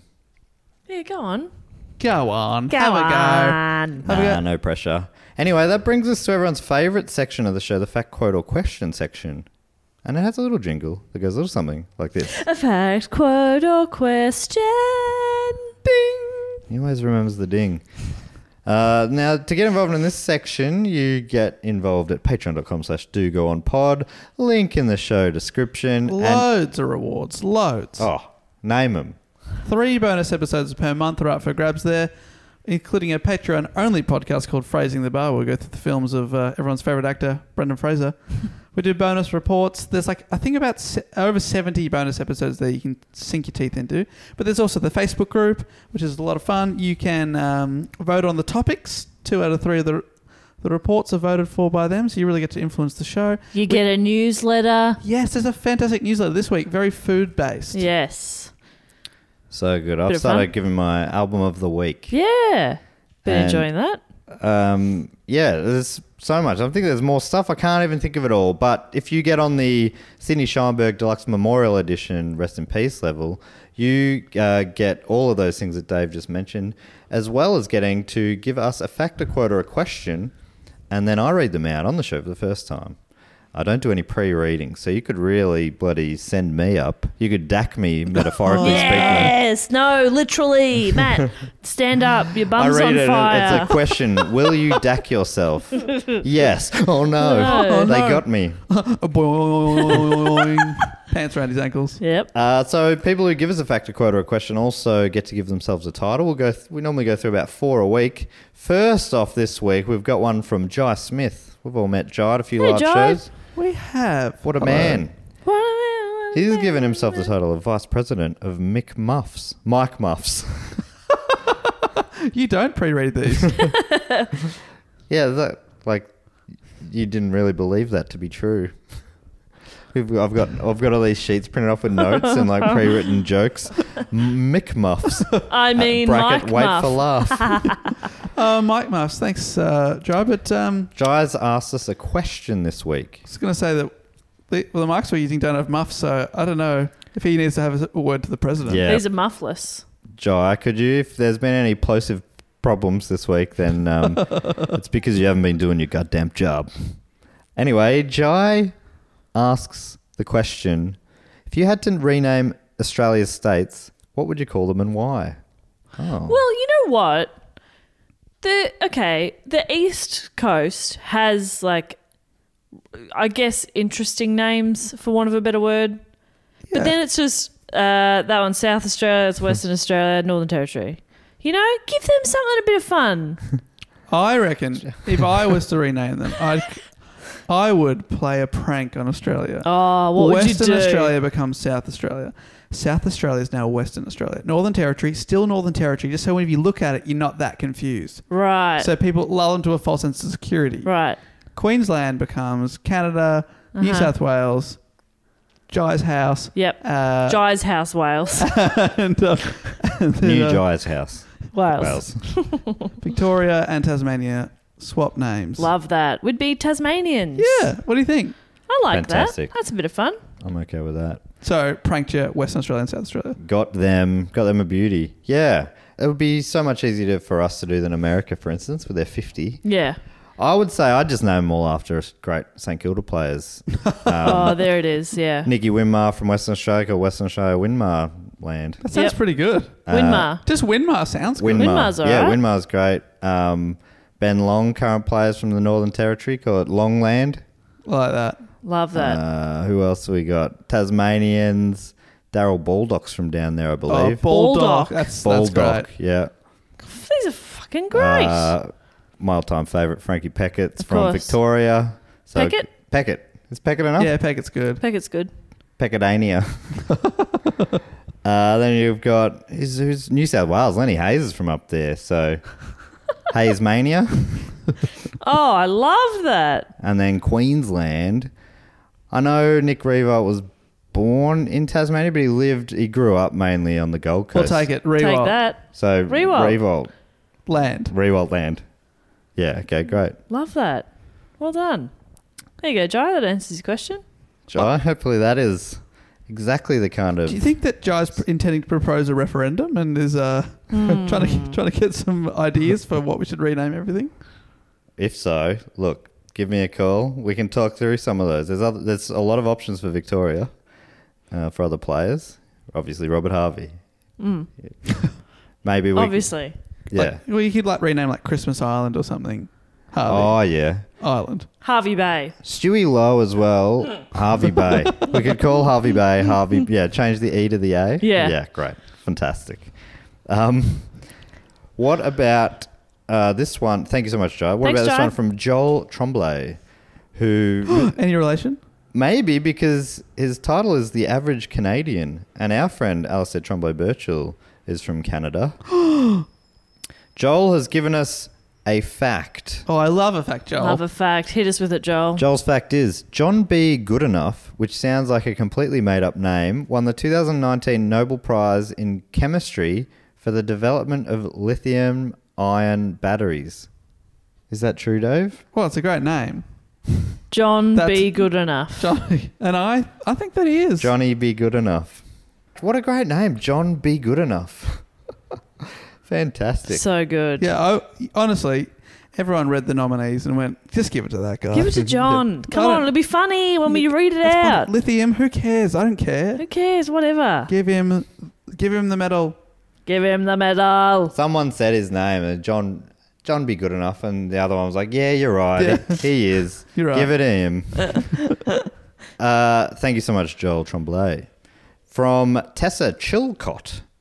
Tessa offers us a quote. Uh, Tessa's given herself the title "Creative Director of Isolation and Fashion." Sorry about excessive use of track pants.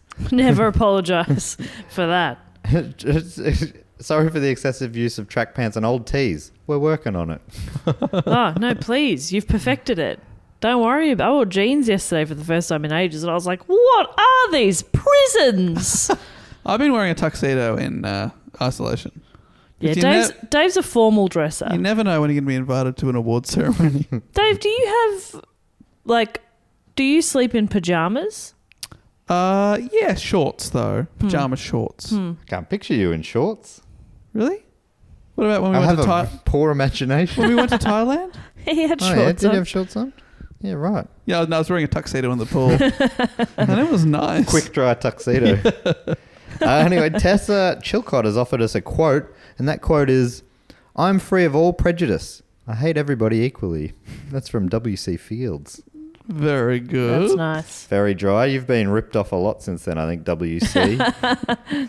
I think that's that's bound to be on a t shirt. And finally, this one's from Luke Durham. And Luke has titled himself Chief Researcher in the Dugon Archives. Oh, it's good to have someone working away down there. Thank God. Toiling in our ant caves. It's getting messy in there. And this is another quote. And this one uh, comes from Terry Pratchett. And it says It's vital to remember who you really are. It's very important. It isn't a good idea to rely on other people or things to do it for you. You see, they always get it wrong. Oh, that's pretty good. Well, that is nice. Yeah. Terry Pratchett had some good ideas too, I reckon. Remember who you are, because other people will get it wrong. That's good. Yeah, you stop relying on other people to um, for your um, what do you call that sort of stuff? Your identity or whatever. Should probably take feedback though if people are saying you're acting like a real asshole. no, Absolutely You shouldn't be not. like, no, No. this is my identity. Only I know who I'm I a legend. am. I'm the best. Yeah, people are like you're being an asshole. Well, you've got it wrong. Yeah, I think you'll find I'm the best. Terry P said, "No, but in essence, that's a lovely quote." Mm, that's good. Ah, love that. so that give, gets us to everyone else's favorite section of the show. If you didn't love that, this is your fave. Oh, this is for you. We thank a few of our Patreons, and uh, Jess, you normally give us a little bit of a game to play here. yes, I thought of this earlier. What if we gave them their Olympic event? Oh, great. oh, that's good stuff. Real event? Does it matter? Um, I was thinking real, but you can make one up if you want. Well, not necessarily. I'll, can I kick things off? Please. Well, We're very desperate in this episode. please, We we need need, this. this. I would love to thank uh, from Preston in Victoria. I would love to thank Alice Carroll. Alice Carroll. That's a nice name, isn't it? It is Well nice. done. Well done, Alice. You, did you nailed it. And Alice Carroll is, of course, a fantastic athlete in the field of Discus, oh discus. Nice one. incredible technique. Oh, really? Yes. Just gr- strange grip, or what are we talking about? Um, yeah, a little unorthodox on the grip, but um, uh, gets results every time. wow. Does she- yeah. She, grips it with her teeth, Yes, spins around real quick, and Yeah. just goes shuck. it's it's actually She saw a dog with a frisbee and got inspired, her dentist is so mad, but um, but still supportive, right? of course, of course, but um, When you're good, you're good. the dentist is like, we are going to have to replace your teeth, um, but in the meantime. You are winning world records, and I support you. So yeah, pretty pretty amazing, and congratulations, Alice. Great work, Alice. Well done, Alice. Would al- also like to thank from Redfern in New South Wales. That's in Sydney. Oh, okay. I've heard of it. I would love to thank Constantina Terrace. Constantina Terrace. Great name. Uh, I think Constantina won Constantina. gold in the frog pissing on cotton Yes. event. Wow. Trained the best frogs. Yeah. sort of like the equestrian events. They're not really doing the work. Yeah. They're just riding a horse. Well, but in they this case, trained the they're horse to riding do a that. frog. They're riding the frog, and the frog then pisses on cotton. Yeah. But it's an accuracy sort of competition. yeah, yeah. They they have have to draw. Piss a design. Yeah. Yeah. It's quite just- beautiful, so it's actually. like artistic. It's like rhythmic gymnastics. Yeah. Art- yes. artistic. Yeah, they also yeah. have a little ribbon in their Yeah. little frog hand. and a ball. yeah. Wow. Honestly, there's a lot going on Yeah. in the in the competition. so many things to judge. It's baffling the first time you watch it. Now I feel but terrible You get the hang of it. for giving Alice discus. yeah, but she when- did it with her mouth. Yeah. yep. No, you're right. That. Yeah, you're right. Wow. Well done. well done, Can I uh, Constantina. thank another couple of legends here? Please. I'd love to thank from uh, Rolly Stone in Western Australia, Rolly Stone. also known as South Australia in my new country. I'd call Or the Winmar. state Rolly Stone. yeah, from Winmar. Rolly Rolly Stone is good as Yeah. well. I would like to, at least a suburb. I'd like to thank uh, Caitlin Turner. Caitlin Turner. Caitlin Turner, who I think is a, uh silver medalist, so second comes right after first, so pretty good, in a hot air ballooning, Oh. which I believe was actually at the Olympics very early on. No Really? way. Hot air ballooning. What Yeah. would you have to do? Go up and down real quick. Would it be like a? It's like a long distance race kind of thing.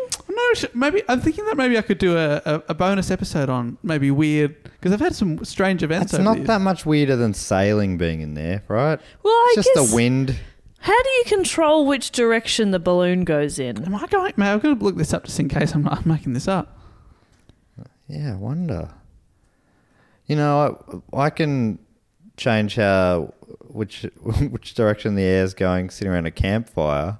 If the smoke's blowing at you, you point at it and you say white rabbit and then it'll move to a different direction. Is that right? Yeah. That's a so little maybe they trick just do I that in use. hot air Is balloons. that not a thing that everyone grew up with as a kid? No. we that had might the have been one of fire those inside the universal house. we didn't have to burn things Uh, in the backyard to stay La warm. dee da. Oh, oh, we so- had a we had a fireplace. It was very bougie. Yeah, so it might add- the fireplace was in the backyard. On cold nights, our mum would go get our PJs and we'd get changed in front of the fire where it was warm. Oh, I love that. That's nice. Uh, ballooning, Cozy. ballooning was part of the 1900 Summer Olympics. 1900. It's uh, generally now considered uh, non-official, but the aeronautical pioneer Henry Delavaux set two world records for distance and duration. I reckon bring it back. Bring- Duration is such a fun record to hold. but it took ages. Yeah. It took the, it took long the longest. I did it for ages. well, he was the best until Caitlin Turner from WA came in and uh, Yeah. smashed it. Thank you so much. I'd also like to thank now, taking things overseas to London. London. I'd like, Ah, Lolo Town. like to thank uh, Lolo Land. I wonder if they've ever called themselves that. They should. I think they should. And uh, I'd like to thank Amy Casey. Amy Casey. Amy Casey. Uh, Amy Casey uh, won in calculator sports. So Oh, She can type boobies. yeah, she could type any any word, yeah. Any word. any word. you just have to spin it upside down. She Yeah. had yeah real skills, and she could do it fast. yeah. That's really incredible. And over a Accuracy long and duration. speed. Yeah. But also s- slowly. that is. Yeah, she can. She can do it yeah, all. she'll do a marathon of it. It's it's amazing. Yeah, Wow. she was called the the Wizard of of calc of calculating. Yep. Really? Yeah. That really flows. She was- Isn't it beautiful? like, yeah. um, yeah. Yeah. Oh, my goodness. She's the uh, the Countess of cal- of calculus. Oh, that's That's pretty good. better, but it makes less sense. Anyway, um, anyway, something for you there, Amy Casey. Thanks for uh, supporting the show. thank you Appreciate so it. much, Amy. Sorry for that. Um, I'd love to thank, if I may, Please. um, from Dudley in England, Dudley. Dudley, Mark Harris. Mark Harris. Mark Harris. Well, Uh, he holds the world record. Well, actually, it's- no, sorry, Olympic record for uh, fastest time to uh, change a flat battery in his mum's car. Oh, Oh, wow. wow. We're not talking a tire. We're talking a battery. Take the, took the whole battery out, changed it. She was on her way to the shops, had a hairdresser's appointment. Oh, Thought- so it's in it's it's in, in real life sort of thing. Yeah, for sure. No, you just mail in a video of what you've done, Right. And they uh, calculate it. Because And, that, uh, that is stiff if your mum doesn't drive. You know, Well, I'm a, I mean, there are landlocked countries that uh, they've got they don't have as much access to to lakes or ocean for sailing. We don't say anything about could that. we have? Could we not just have someone else playing the role of mum with flat battery? oh yeah, for sure. Yeah. Well, that's this is the first ever time, and that's where the event came from. Oh, okay. He was the uh, first ever. How quickly did you do it? Uh, six minutes. Six minutes changing a battery. I don't know if that's fast or slow. Yeah, I, I remember where I was the day that someone beat the six minute mum. Yeah. That was a. what a barrier. And can I just say, she made it down and got her hair curled. She looked fantastic. Let's get a perm. She got a perm. Oh, my word. This event was very 80s. Um, thank you so Very much. happy. That's a very happy. ending. Wow. Mark Harris. Congrats, Well done, Mrs. Mark. Harris. I'd also love to thank from Tracy in California in the United States, Trevor Hammond. Trevor Hammond is the world and Olympic record holder at car flipping. Oh. like can f- like as in like can do it up and sell it on or That is something a bloody rich boy like you would say. He goes to pick up- Daddy, let's flip some yachts this summer. but he goes to pick apart sees a broken down nissan pulsar does it up sells it for a tidy little profit No, I meant more like he can physically flip a car. oh wow Yeah. All the like onto its lid or onto back onto its A wheels. full flip Uh, well, there's two different events. Well, there's a few different events, obviously. There's the distance Yeah. flipping, so you're just constantly rolling the car. So maybe some momentum there can definitely help. There's then- got to be an easier way to move a car.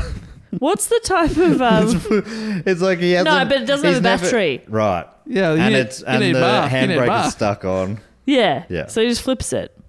Um, what's the what's the weightlifting event? Something in snatch Clean and jerk and Clean and snatch. jerk? Snatch is just one, isn't it? yeah clean and jerk and snatch, and snatch. So the clean and jerk is basically that you flip it. It's it's a, a normal car as it is. You flip it onto its lid and then over again yeah in quick succession. so the clean is onto the lid jerk is back onto That's the wheels right. Got- Snatch is just flip it fully 360. wow Yeah. Less people can do that. Someone must have noticed before that if you change around a jerk and clean, it totally changes its meaning. it is the sexiest of the olympic events Maybe they haven't, and maybe they shouldn't have. clean and jerk you're doing it in the wrong order mate You can't. What can you? You can't clean before you jerk. That's You good should clean stuff. before you jerk and after. just keep, Oh. it, keep it clean. yeah right. I should have saved the mint for after. well, thanks to everyone that supports the show there. Um, we truly appreciate that. There's only one thing left to do, and that is to see if there's anyone uh, that's going to be welcomed into our Triptych Club this week, which is people that have been supporting the show at the shout out level or above for three straight years without dropping off. We appreciate these people, and they've already had a shout out earlier on, like the six people we just read out. But just to uh, to thank them once again for their ongoing support, we've created a little club, and it Yeah. actually is a club.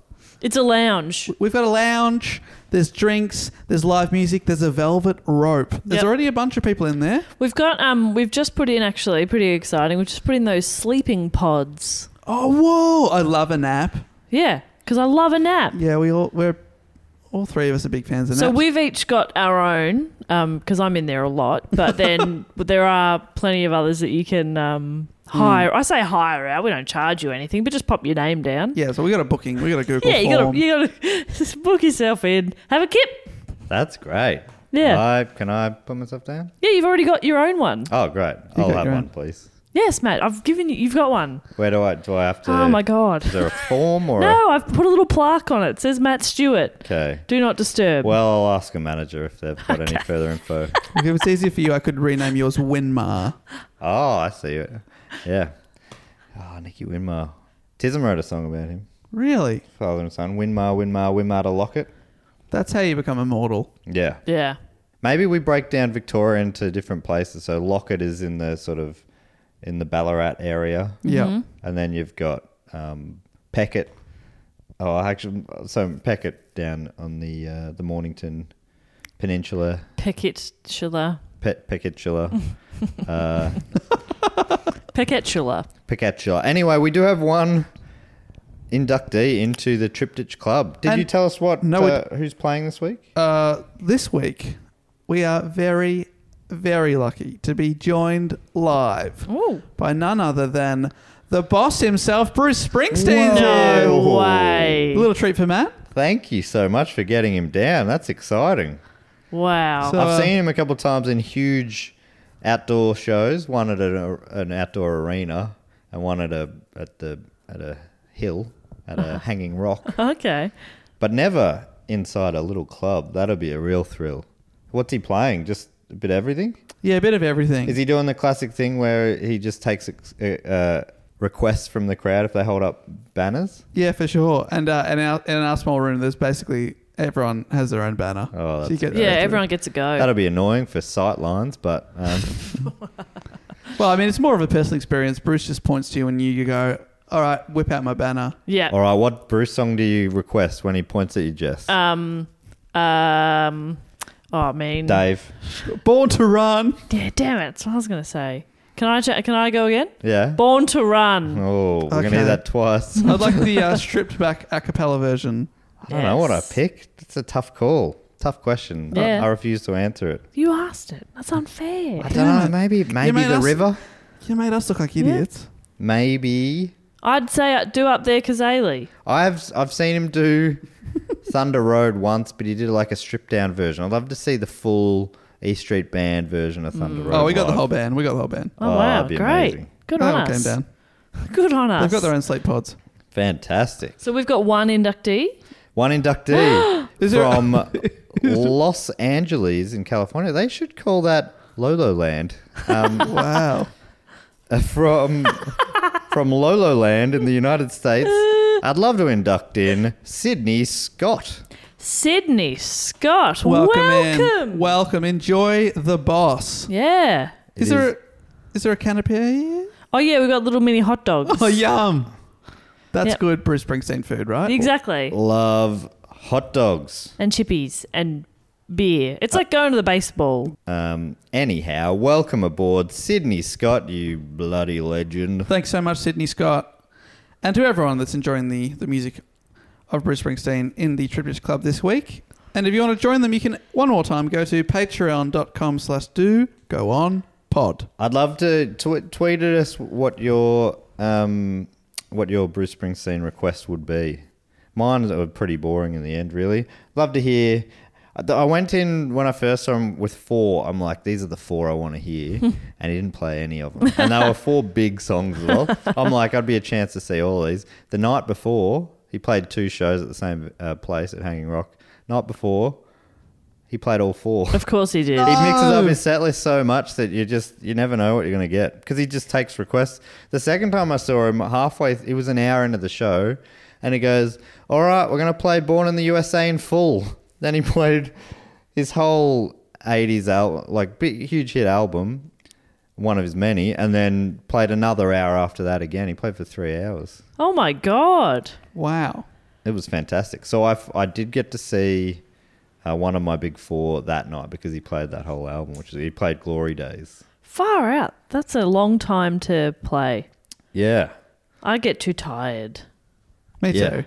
Yeah. No, Tom thank you. Morello was guesting on guitar that night as well. Oh my He was on that tour. Anyway, that Anyway. brings us the end of the show, but I would love to hear people's boss requests. Yeah. Let us know. And you can also let us know any other stuff by tweeting us at Do Go On Pod or hitting us at Do Go On Pod on Facebook, Instagram, and uh, Do Go On Pod at gmail.com. Oh, we've got, we haven't even mentioned the web series, have we? We've been uh, putting out a web series over the last couple of months. There are now seven episodes up. There's two more to go, and we'd absolutely love if you could check it out. Yeah, we've had a lot of fun with them. A lot of people have put in a lot of work. So we would love it if you would go and give them a watch and share them around and just enjoy them. Yeah, make everyone watch it. Yeah, make force everyone You know, people. watch it. Make 'em. And that's on the uh, stupid old channel on YouTube. If you win an Olympic gold medal, use your time on the podium to play that uh, clip Yes. of one of those videos. You just have you're holding a laptop, pointing to the screen and giving a thumbs up to the camera.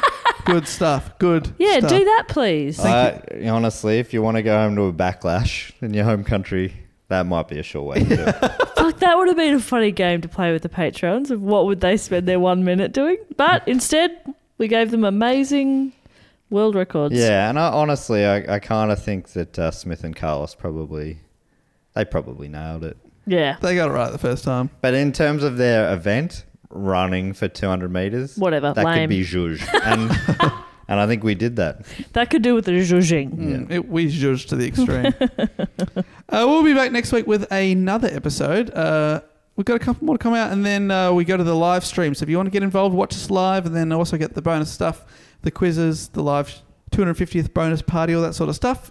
There's another link in the description of the, this episode. But until next week, I'll say thank you very much for joining us. And until then, goodbye. Later. Bye.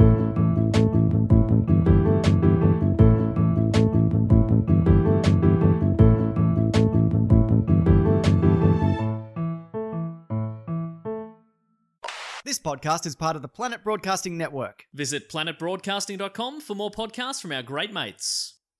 I mean, if you want, it's, it's up to you. Mom deserves the best, and there's no better place to shop for Mother's Day than Whole Foods Market. They're your destination for unbeatable savings, from premium gifts to show-stopping flowers and irresistible desserts. Start by saving 33% with Prime on all body care and candles. Then get a 15-stem bunch of tulips for just $9.99 each with Prime. Round out Mom's menu with festive rosé, irresistible berry chantilly cake, and more special treats. Come celebrate Mother's Day at Whole Foods Market. Hi, I'm Daniel, founder of Pretty Litter. Cats and cat owners deserve better than any old fashioned litter. That's why I teamed up with scientists and veterinarians to create Pretty Litter. Its innovative crystal formula has superior odor control and weighs up to 80% less than clay litter. Pretty Litter even monitors health by changing colors to help detect early signs of potential illness. It's the world's smartest kitty litter. Go to prettylitter.com and use code ACAST for 20% off your first order and a free cat toy. Terms and conditions apply. See site for details.